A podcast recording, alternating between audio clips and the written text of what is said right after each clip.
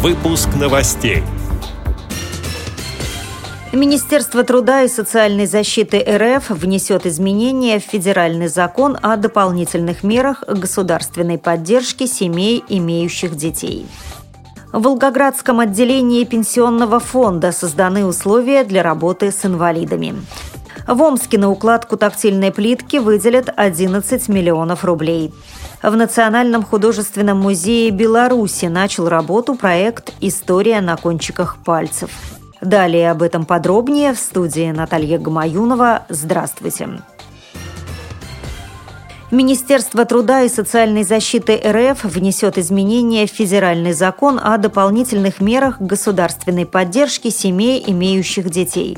Новый проект позволит семьям, имеющим детей-инвалидов, распоряжаться средствами материнского капитала на приобретение товаров и услуг, обеспечивающих адаптацию и социализацию. Президент ВОЗ Александр Неумывакин направил в Минтруда России предложение по поддержке семей, имеющих детей с нарушением зрения.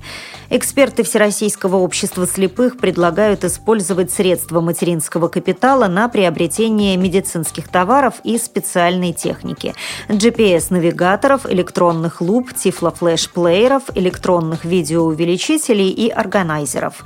В перечень реабилитационных услуг предлагается включить мероприятия по организации доступной среды в квартире, где проживает незрячий ребенок, сообщает пресс-служба ВОЗ.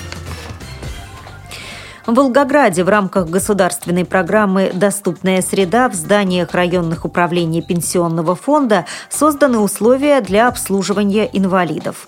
Для слабовидящих клиентов наклеили специальные тактильные ленты и обозначили препятствия. Вся текстовая информация продублирована шрифтом Брайля. Как сообщает информационное агентство «Волга Медиа», для слабовидящих и слабослышащих граждан в холле установлен телефон для связи со специалистами специалистами Управления пенсионного фонда. Также в отделениях ПФР работает горячая линия и онлайн-приемная, где любой желающий может получить консультацию. Отмечу, что в населенные пункты Волгоградской области регулярно проводятся выезды мобильных клиентских служб.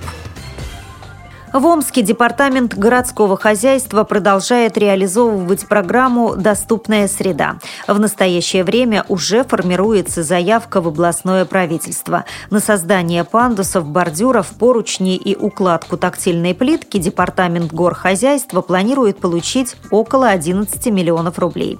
Прошлом году на эти же цели было потрачено около 9 миллионов рублей, пишет газета «Комсомольская правда. Омск». На эти деньги было проложено более тысячи квадратных метров специального покрытия.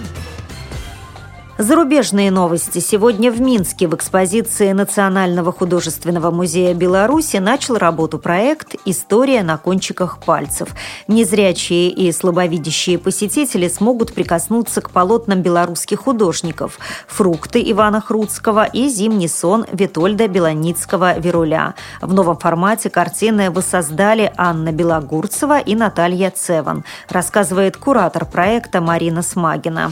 Работа была очень сложная, потому что ее нужно было тестировать. То есть эти мастера, они, допустим, выполняли конкретный фронт работ, но это надо было все тестировать на вот тех же инвалидах. То есть они должны были трогать, щупать и передавать свои ощущения. То есть, конечно, это не одного дня дело.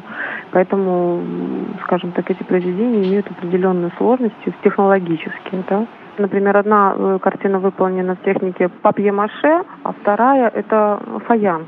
А в оригинале и то, и то это холст масла, вот то, что у нас висит в экспозиции. И вот рядом с оригиналом будет стоять такой вот вариант.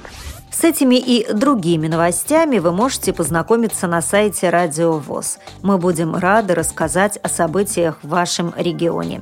Пишите нам по адресу новости собака ру. А я желаю вам всего доброго и до встречи.